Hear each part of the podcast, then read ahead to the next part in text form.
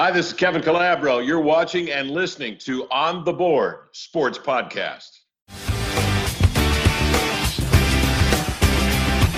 You can put it on the board. Yes.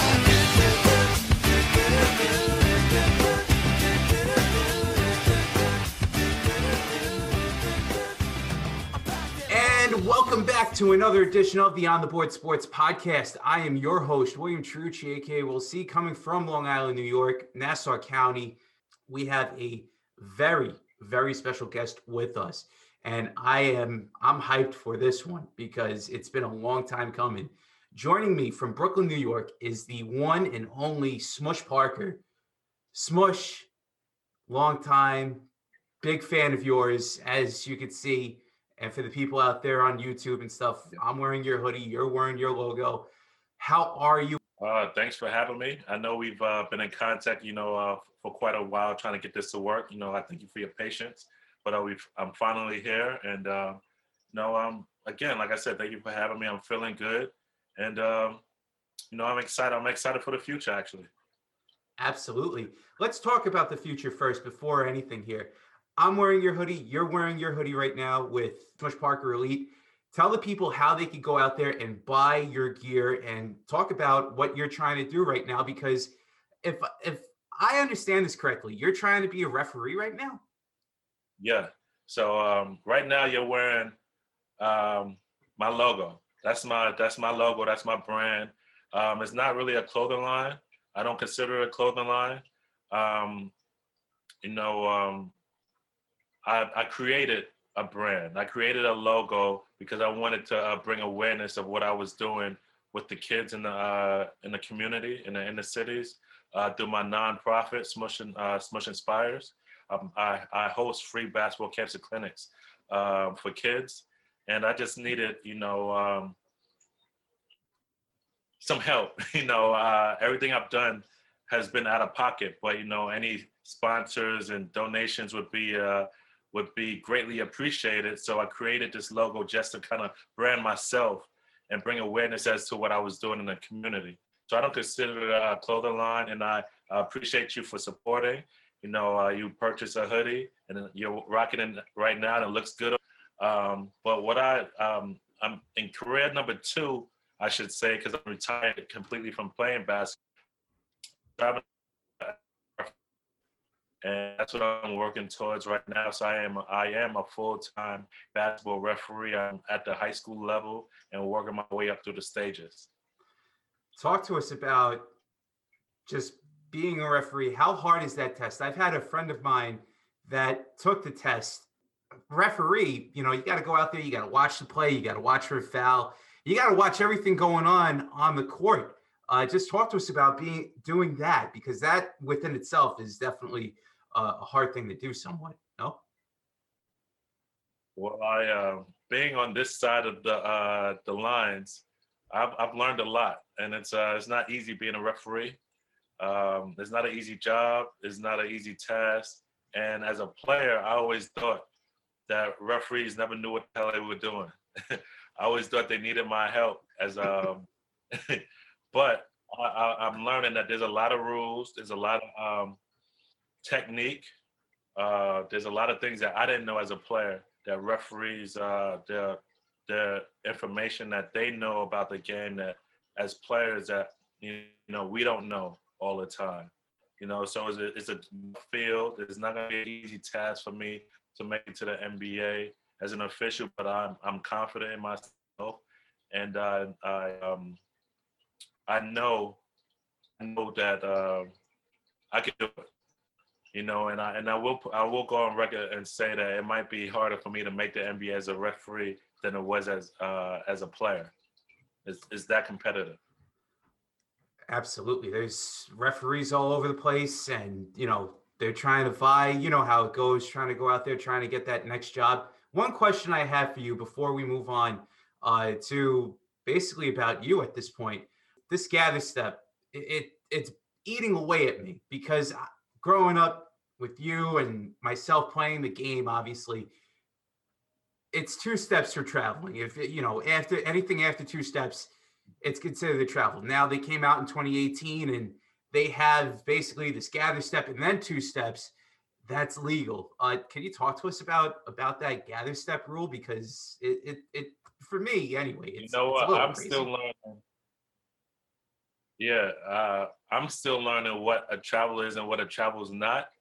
Um, when I was growing up, you know, I was taught two steps and you got to go in the air, whether you jump and lay the ball up or you jump and pass the ball, you have to leave your feet. Uh, now you're allowed two steps and you don't have to, you know, leave your feet. You can actually pivot out the two after the two steps. You can, they're, they're, the moves that you're allowed to do uh, was forbidden when I was a player. You know, so um, the game is always changing, is evolving, the rules are always changing, they're evolving. So it's not just uh, a one time you learn the rules and that's it. No, you know, as a referee, you have to continue to grow because the game changes. So, you know, the way we officiate the game changes. Smush, I got to ask you this now, okay? Where did the love for basketball begin for you growing up in New York? And where did the name Smush come from? Okay. Uh, the love of the game actually came from, you know, before I was even born. You know, um, I was, I, I say, you know, all the time, and you will never, de- you will never hear me defer from this, but uh, I was born with a basketball. My mom played basketball, my dad played basketball. And when my mom was pregnant, she was always at the games watching my dad play. So I was always around the beat of the game, you know? So um, when I was born, I was just born into a family of basketball players. And, uh, you know, and I, I don't know a life without basketball. And it, it's been fun for me uh, when I was younger to now. So that's why I, I never, I never, I never walked away from it. And the name Smush, um, interesting. Um, it was actually a, a pet name given to my dad, actually, from my mom. And when I was born, I just became Smush Junior Smush, you went to Newtown High School in Queens. Then you went over to Southern Idaho for two years, and then you went to Fordham University. Okay, you went to Fordham University for two years.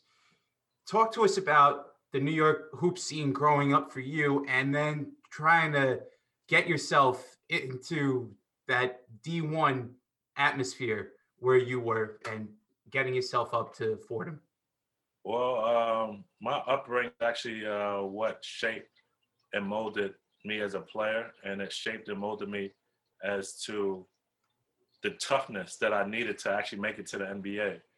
Um, when I was growing up, like I said, I, I my dad played the game, so I was always w- with my dad.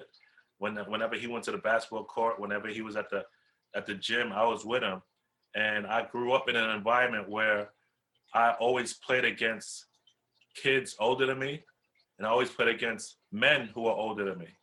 I never played in an environment where I was playing nine versus nine-year-olds, or I was ten playing against ten-year-olds. I didn't. My first time playing in a, in an organized game was when I was thirteen, and by that time, you know, because I had been playing my entire life up until that point against kids older than me, I had developed, you know, skills in such a way that played against my own age, I was just head and shoulders above everybody.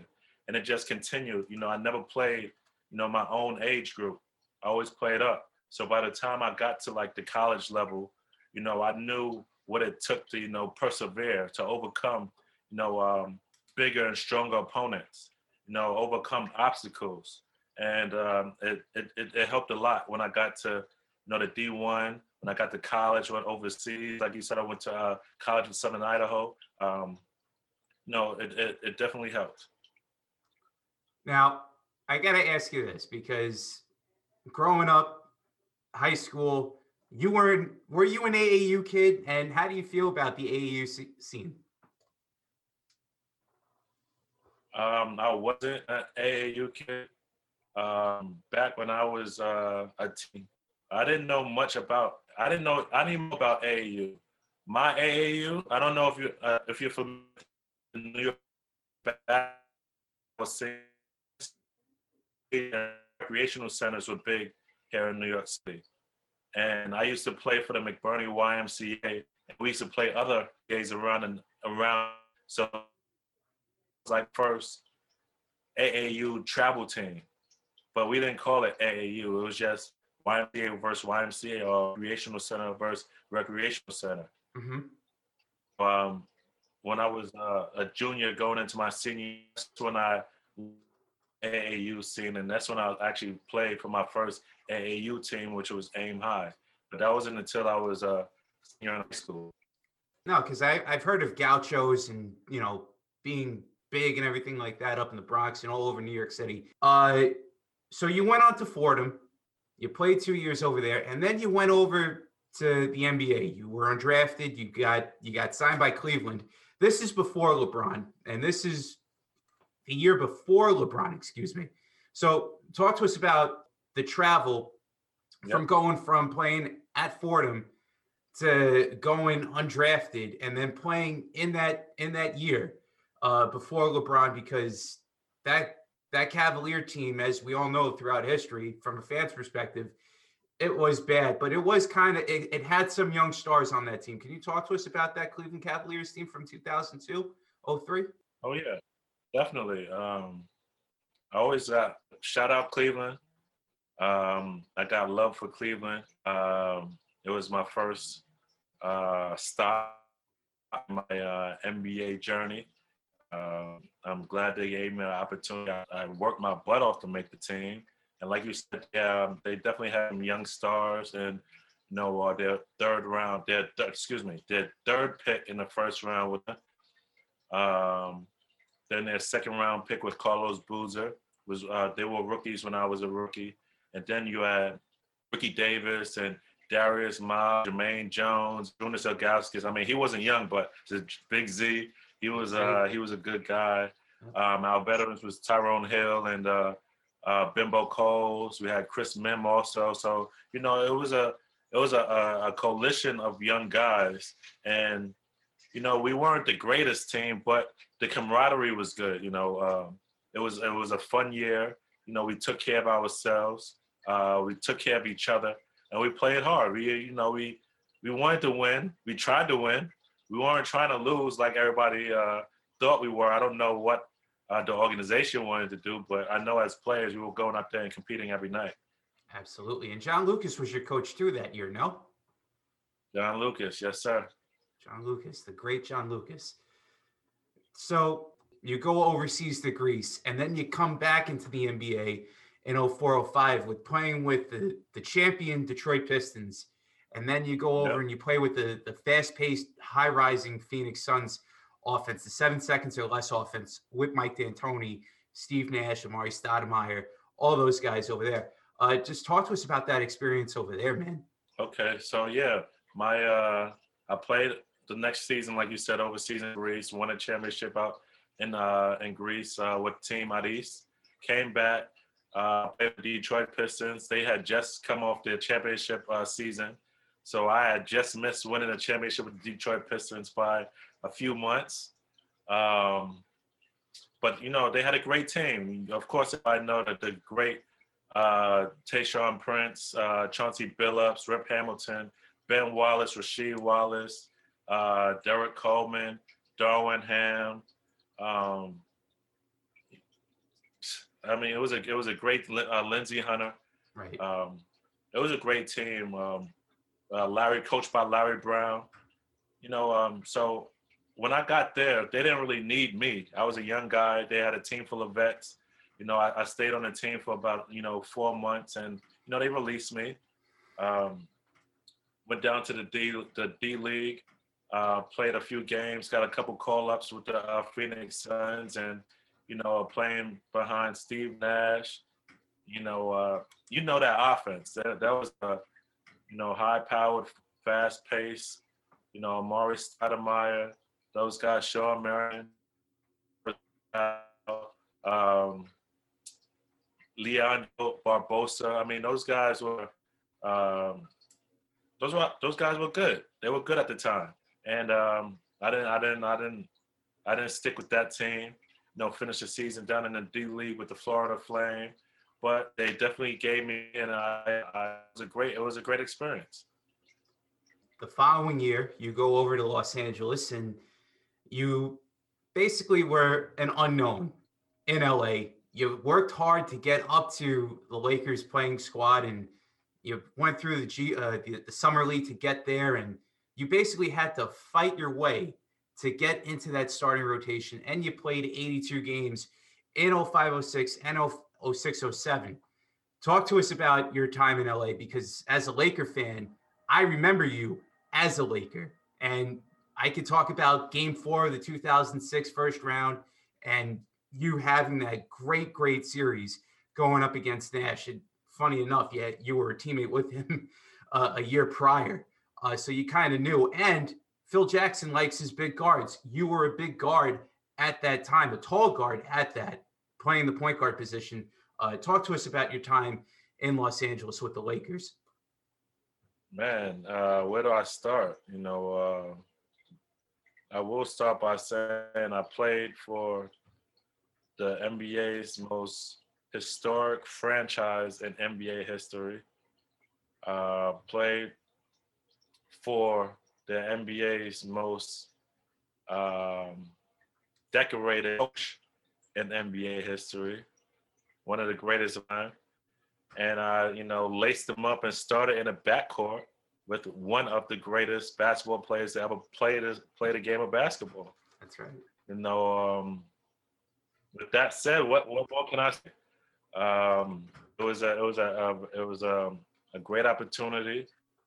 You know, I definitely worked my butt off. I wasn't expecting to be a starting guard. I was just coming in to work my my my butt off to, you know, make the squad like I did with the Cleveland Cavaliers and the Phoenix Suns and the Detroit Pistons. And, you know, uh, it just so happened that, you know, my work and my work ethic, you know, uh, worked me right into the starting lineup. You know, I, I love playing in the triangle offense, although it didn't suit my strengths. I would, it didn't suit my strengths as a player, uh, but I was able to adapt to the uh, system, at, the system of the triangle offense, and I picked it up pretty quickly. And, um, and, I just my the seasons took off. Talk to us about playing with one of the greatest players to ever do it. My one of my favorites to ever play, and may he rest in peace, uh, Kobe Bryant, because that must have been uh, something to go out there and to play with the aforementioned great. Um, it was it was uh it was an experience. It was an uh, awesome experience. Like I said, one of the greatest basketball players to ever lace him up. To go out there and, you know, uh, start with him, you know, to have in the start lineup with, you know, the great Kobe Bryant, you know, the great Lamar Odom, with, you know, uh, Kwame Brown, Chris Mihm, Luke Walton, and those guys, Brian Cook. Um, you know, it, it was it was it was awesome. You know, just going out there and competing every day. Uh, competing every night, you know, against other great teams, other great players. I mean, and uh, and then to watch him, you know, uh, you know, take on challenges. You know, one of the, the biggest things that, one of the biggest takeaways that I, you know, took away from playing with Kobe is how he attacked every game, how he competed against all the other great players. And, uh, you know, it was just, it was just some to experience. I got to talk to you about game four of two thousand six. Against the Suns in the first round, because that game, you guys were down at one point in time, and throughout the series, you guys kept it close. Nobody gave the Lakers a shot in that series in two thousand six, and yet you guys were up two games to one. You guys were coming back in that game. You had a key three prior to the, the steal from Steve Nash on that inbounds play. I'll never forget that. Uh, and then you were... You were involved somewhat at the end with the with the game-winning shot with Kobe. Uh, just talk to us about that whole sequence of events that happened in in Game Four uh, on on that Sunday, because you guys were wearing those Laker white uniforms that you usually wear on Sundays. Uh, just talk to us about that moment. Um, man, where do I start? The playoffs. The, the playoffs is a different animal. I've never experienced anything like that, you know, the, the intensity of the game, the uh, importance of every game. It was something, it was, it was, it was an experience, you know, and uh, I didn't have the greatest series. I would have liked to have played, but I think I put too much pressure on myself. But I went out there and, you know, I played hard. And, uh, you know, I was playing Steve Nash, you know, M V P, coming off, he was M V P season. Um, he, he was a hard matchup, you know, but uh, my role that, that series was to, you know, face guard him, you know, for forty-eight minutes. And, uh, you know, I wasn't able to stop him on every play, but, you know, I had my moments of, you know, um, success where I was able to, you know, get a couple steals, get my hands on a, a couple basketballs and, you know, get deflections and make him turn an extra, you know, two or three times in the backcourt. Uh, but that was my job, was to try to wear him down. Uh, we knew that uh, he was the motor of the Phoenix uh, Phoenix offense, so my job was to try to get the run the motor out. Um, but that that game, you know, I was able to, uh, you know, we were down, like you said, I was able to hit a, a big three-pointer. You know, we were down by five. I was able to hit a big three um, with a, I don't know, like thirty. There was thirty seconds left on the uh, on the on the clock. Mm-hmm. Then I come up with a big steal. No, I just anticipated, you know, where he was going uh, with it, with the dribble, and I was able to get a hand on it. And then, you know, we all know, you know, the great, you know, Kobe Bryant and the shot that he was able to. I think that angle shot that he made was that teardrop. Underrated. Oh yeah, that, that shot was a, a difficult shot, and it hit no rim. You know, I think he, you know, floated behind the backboard and, you know, threw it up, and it was it was, it was a, it wasn't an easy shot, but, you know, great players make great plays. Yeah. Do you remember when do you remember when Kobe Bryant was hugging you at the end of that period? What was I, he saying to you? I, I can't repeat it. I got you. I can't repeat that. You know what? I get asked that all the time, and I'm so reluctant to kind of uh, repeat, you know, what he said, you know, so I'm going to just leave that between he and I. That, that'll be he and I's little secret. I got you. All good. And then you guys lost in seven games to that Phoenix Suns team, and you know, if it wasn't for Tim Thomas hitting that three-point shot, you guys oh, would have man. beaten that that that Suns team. No, that the, the series was over. The series had we we won that game, the series was done. We were I already know. we were already I would listen. we done we we worked at we worked our butts off that series to, you know, get, you know, uh, put us in position to win that series. And that Tim Thomas three was a, a backbreaker. You know, we knew we knew what, that once he hit that shot, it was going to be difficult to go back into Phoenix and win another game on the road. Um, because we did our job. We, uh, what was it? We we stole one in Phoenix. What was it, game one or game two? I think it was game, I want to say game one. I want to say game one if I'm not mistaken.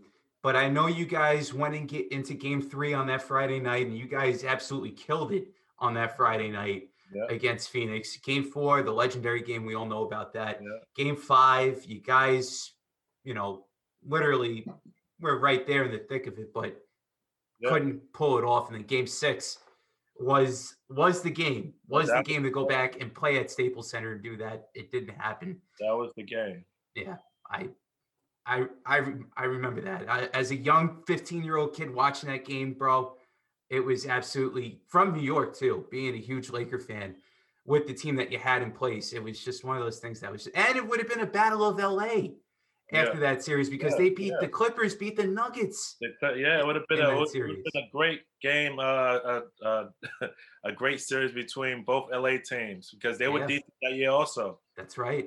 And they had, you know, Mobley, the Caveman, Elton Brand. Mm-hmm. So it was they they had a they had a, a squad. It would have been electrifying. It would have been for the city of L A and for everything around it. Uh, and then you go out after oh six oh seven, you go to Miami and you play with Miami, you play with Shaq and D Wade and everybody. And right after that, that was when the, the Heat were going down at that point. They were on their downfall. Uh, just talk to us about your time in Miami, and you also played for the Clippers too. Uh, talk to us about that. Okay, so my time in Miami, unfortunately, was cut short uh, due to off-the-court uh, implications. Um, but my time there wasn't um, wasn't all in vain. Like, I got a chance to play with Shaq and D Wade. Um, if not, uh, he's if not the number two, the top three two guard of, you know, in N B A history in D Wade. Mm-hmm. You know, and of course, we all know who the big, big Shaq is. You know, great guy, great guy. There's nothing bad I can say about Shaq. Um, you know, uh, played for the, the the strict, the very strict Pat Riley, um, and I got a chance to, you know, play and meet Gary Payton and and White Chocolate. Yeah. You know, that was an experience down there. Um, then, you know, after my short time in Miami, I came back and played in L A. You know, um, Mike Dunleavy, you know, a, a, another New York guy. Brooklyn kid. Yeah. That's right. Yep. Yep. So uh, it was. It felt good to be back in L A when I uh, when I played for the Clippers. Absolutely, right there. And then you wound up going and playing overseas. And everywhere. Yeah, you, you played everywhere just about. Did you have a favorite stop uh, in in your time playing overseas? Huh. Let's see. Yeah, that's a that's an easy easy uh, answer. You know, uh, I love playing in Greece. You know, after my two thousand three, two thousand four season in Greece, I actually went back and played in Greece uh, um, in two thousand ten, two thousand eleven. Mm-hmm. And, um, you know, out of all the places I played overseas, I played in China, won two championships in China, played in Russia, played in Croatia, played in Lebanon. I played in uh, Venezuela, Dominican Republic, Mongolia. I played in Tunisia, played in Morocco. I played, you know, um, in several places. I'm going to say that Greece is my favorite stop. Do you know how to speak Greek? Uh, I, you know what? I learned enough in all all the places I've been to get by, like the, the greetings. Of course. I, I learned, learned just just just just the bare minimum. Of course, absolutely, absolutely, right there. Smush, did you have a favorite teammate in your basketball career, whether it be in college, in the N B A, or even overseas? Did you have a favorite teammate? I'm gonna say, I'm gonna say, I'm trying to, I, ha, I have an answer in my head when it comes to players in the N B A, but you asked college and high school, so I'm gonna make sure that they line up with those guys. Go for it. No, uh, I'm gonna say Lamar Odom. The Queen's product, okay. I'm going to say Lamar Odom, and the reason why I say Lamar Odom is because uh, not that, you know, any other team that I've been on, there wasn't somebody who actually, you know, brought me in and, you know, welcomed me and embraced me and made sure I was okay. But when I got out to L A, you know, Lamar Odom actually made sure, you know, that I I, I was settled. You know, he brought me around his family, you know, mm-hmm. made sure that, you know, I was, you know, settling into L A and making sure I was, you know, being indoctrinated into the uh, Lakers, Lakers organization correctly. So, you know, he kind of set the tone, made sure that, you know, being from New York, you know, we just kind of, you know, we, we stuck together. So yeah. I'm going to say Lamar Odom. Absolutely. The big six foot eleven lefty, five tool specialist right there. Yeah. I've Lamar Odom, one of the greatest, uh, one of the underrated Lakers uh, yeah, in under- Laker history for sure. Uh, did you? I'm glad he got some championships under his belt, though. He I'm definitely he those, those two championships in three years definitely helped him out right there for sure. Yeah. Uh, did you have a like a tough player to guard up against? Yeah, of course. Uh, I'm gonna Who say who's the toughest? I'm gonna say Steve Nash is number two. Or okay. top, you know what? I'm gonna say you know what? I'm gonna give you five guys that were that were that were. That was my tough, but the toughest, the toughest, hands down, the toughest guard that I had to uh, face was a healthy Baron Davis. A healthy Baron Davis. Baron Davis is a big guy too. Yeah, Baron Davis was six three, solid, strong, athletic, quick, can handle the rock, can shoot it from the outside, can post up, can jump too. Uh, Yeah, could jump, and he played with no, no. He he had the green light. There was no, his his his strings were cut. Like he had no. he had no fear. He had exactly. no fear of no, putting no, your will on nothing on you. Yeah, you know, he, he he played in an open system, so he wasn't, you know, limited to what he could do. He it was just, you know, he was out there to play basketball, and that's what he did. Um, uh, I'm gonna okay, so he's hands down the toughest. And then the, the top, the other top guards I'm gonna say was Jason Kidd, uh, Chauncey Billups, Chauncey Big Shot Billups, uh, Utah Jazz Deron Williams. Yes, he was tough. Utah Jazz Deron Williams. Yeah. Um, and you know, Steve Nash, of course.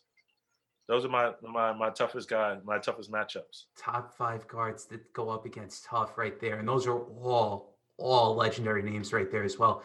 How about this? How about, did you have a favorite coach that you would like to play for? Who is your favorite coach that you played for? That I played for? Yes. Oh, hands down, Phil Jackson. Hands down.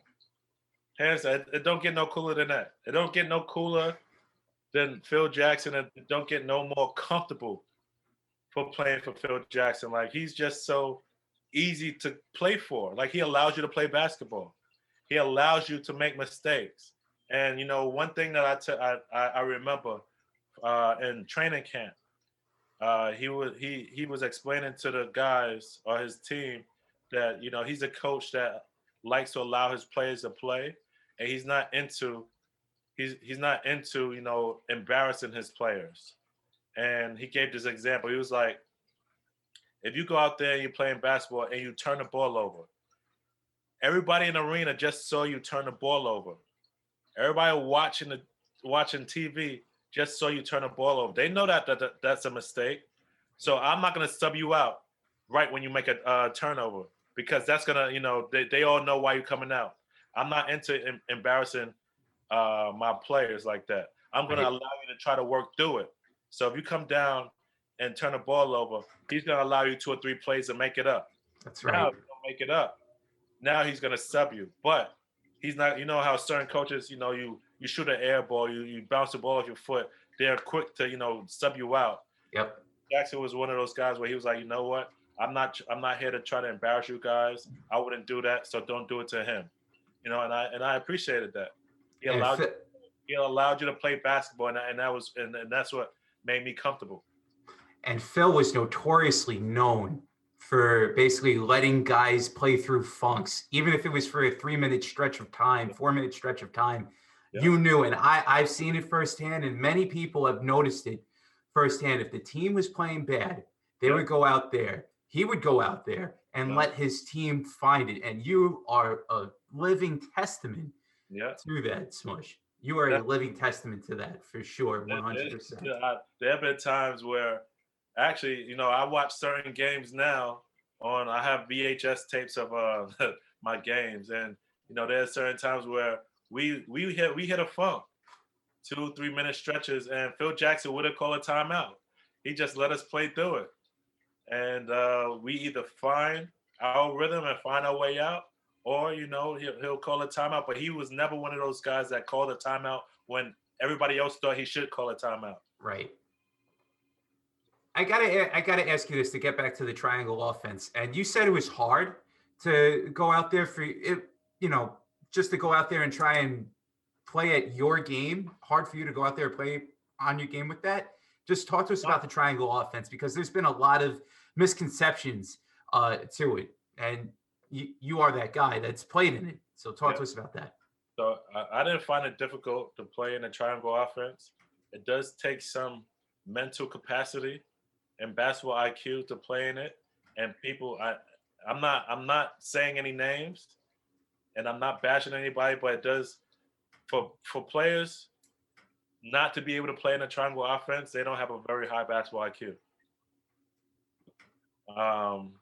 It's not difficult. I actually, like I said, it, it it didn't play into my strengths because I'm a playmaking guard. Right. I, I can I create off the dribble. I get into the lanes. I create for myself as well as uh, you know, um, my teammates. But the triangle offense is systematic. It's pass and cut, pass and cut. It's not. It, it takes away from playmaking unless your name is Michael Jordan or Kobe Bryant. um, so for me, it it wasn't. It was it. wasn't an adjustment. It was just a change and okay, I gotta adapt to this um, this offense. Absolutely, and you adapted to it, all right, for those two seasons that you played under Phil, and he's your favorite coach of of all time, without a shadow of a doubt, right there. All right, uh, Smush, I'm gonna ask you two more questions, and then I know you're a busy guy. Do you have a favorite New York park that you like to play at? West Fourth Street, notoriously known, Rucker. We know about everything about that. But what's your favorite New York park to ball at? My favorite, I mean, it doesn't get any better than playing at West Fourth Street. Um, for several reasons. I played in a lot of New York City parks. And surprisingly enough, the pickup games, you, you, you know, the pickup games are more famous than the actual league that plays at West Fourth. That's right. No, you can't go to any other, you know, park in New York City and get the kind of crowds for pickup games that West Fourth Street gets. You know, the other the other tournaments in New York City, you know, you got the Rucker, you got, you know, Dykeman, you have uh, Hoops in the Sun. You have these kind of tournaments where they, they draw big crowds for the tournaments, for the league. But when it comes to, you know, just like regular basketball, got people playing in the streets, there are people that stand outside five, six, seven rows deep to watch these guys play. They make they make these guys feel like they're superstars. You know, it's the only park in New York City that does that. Absolutely. And you literally got the subway stop right over there. You got the A C E, B D, F, and M right over there as well, going right down. I mean, what other what other park has that uh, in New York? And my final que- my final question for you is, do you have a, I'm a pizza guy. I don't know about you with your favorite food at all or anything like that, but New York is known for its pizza, okay? I know it's off topic with food, but do you have a favorite pizza spot in New York? Hands down, hands down. I don't know if you've been there. Hands down, the best pizza you will ever taste in New York City is Table eighty-seven. Okay, over on Atlantic Avenue. Okay. Oh, so the little, you know about it. The little charcoal. I worked over at Pier six for a little bit of time, so I I know about it. Being an Islander fan and going to a couple net games, I know that they have their little their little tape their little stand over there at Barclays yeah. Center. It is definitely well known for sure, and Table eighty-seven is definitely it. Definitely it. So I definitely I I know about it. Okay, have you had their pizza? I have, I have, believe it or not, I have, and okay. I, I think it's good. I think it's it's good. It's whoa, definitely whoa, whoa. good. That doesn't sound too confident. I think. What would you? Where's your favorite pizza spot? Oh, see, this is what I love. I love people asking me questions like this. Okay, um, my favorite would, and I go, I go about it like differently, you know, because you have your gourmet pizza like Patsy's and Table eighty-seven and Lombardi's and all those joints. For me, I'm more of a regular slice type of guy. I'm okay. more of a guy that will go around the five boroughs, even up to Westchester, where I am, Long Island. And I've never been to New Haven, but I would love to go to New Haven to try me some New Haven pizza. That's me. Okay.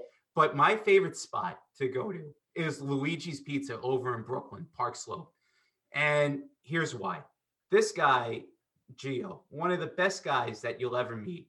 Making pizza, he's a pizza pizza making champion, everything of the sort. And it's in Brooklyn. It's on Fifth Avenue in between twenty-first and twenty-second Street. The guy, if you go there, I promise you, Smush, that's probably one of the better slices in New York. I know there, like I said, when I was going to Islander games and going over for a couple of net games, that would be my spot. I would hop on the R train. I get off at, what is it, twenty-fifth Street or wherever it is on the R, and I would walk up there, and then I take the bus back over for whatever game it was at at Barclays. So that's where I would go. But if you want my top five in in New York, Luigi's, New Park Pizza over in Howard Beach, Queens, Danny's House of Pizza in Kew Gardens, uh, Louie and Ernie's over in the Bronx, and I got to put Tommy's in the Bronx too. That those are my spots. How do you not put? Okay, all right. Let me ask you this before I say. Sure. How, you never have you ever tasted Joe's Pizza on Bleecker? I have. I like Joe's Pizza. I, I it's right off of it's right off of where West Fourth Street is. Yeah. I know exactly. I know about it. Prince Street Pizza too. It's just one of those things. Like for me, I'm in the Bronx almost all the time. I got family up there in Queens. That's where I grew up at. I'm always over there in Queens. Got it. And in Brooklyn with, with being over by Barclays Center, I always go to, I try and go anyway to okay. Luigi's. So whenever I can, whenever I'm in Manhattan, believe me, I love Joe's. I love Prince Street Pizza. Yeah. You know, I love Bleecker Street Pizza over on seventh avenue and Bleecker Street, and yep. even New York Pizza Suprema right across the street from the Garden. So it, it's just one of those things where it's just like, I need to be there more often in order yeah, to enjoy it.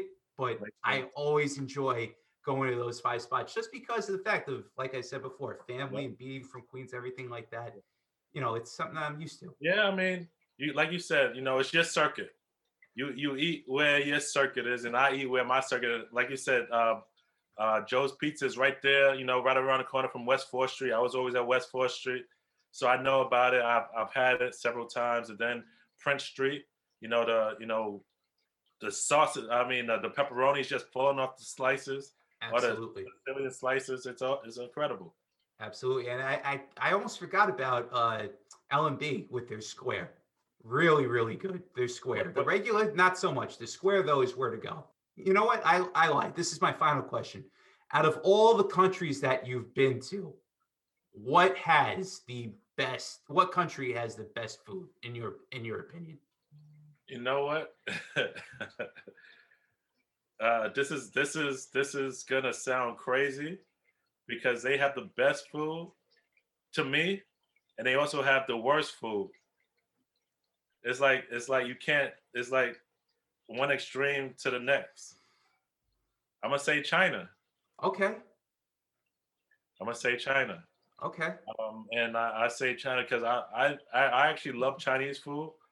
Um, but their Chinese food is different in China than the Chinese food that they serve here in the States. Mm-hmm. Um, you know, their, their Chinese food in China is immaculate, but you got to know what you're eating. Like you, you gotta, you gotta be careful, because you can't eat at certain restaurants, because not all restaurants in China are credible places, and they eat everything.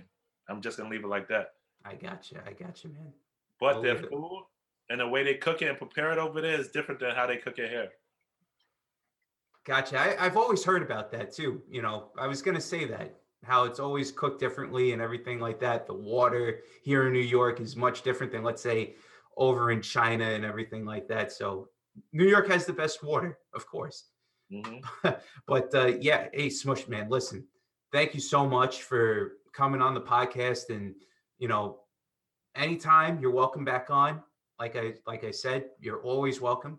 And uh, bef- before we go, how do the people follow Smush Parker on social media? Because we're going to see you one day on T V again as a professional N B A referee. Don't I? You are going to make it. I am. Yeah. You will. You will make it into the N B A again as a pro referee. But how can the people follow you on social media? Well, I have a few pages. But my main page is uh, Smush underscore Parker underscore Elite, Smush Parker Elite, um, on I G and Facebook. And then, I, you know, my nonprofit is uh, Smush underscore Inspires.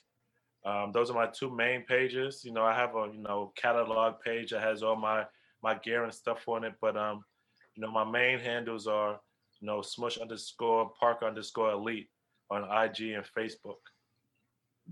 Smush, man, thank you so much for coming on to the podcast today. Really appreciate it. And, you know, best of luck going out there. And just uh, like I said before, man, thank you again, bro. Really appreciate it. I got to meet you in person, bro. Thanks for having me. And, uh, you know, uh, blessings and good luck with the rest of your podcast. And I'll definitely be back on. Thanks for Absolutely. Your support. Absolutely, man. We'll make it a date. Thank you, bro. Appreciate it.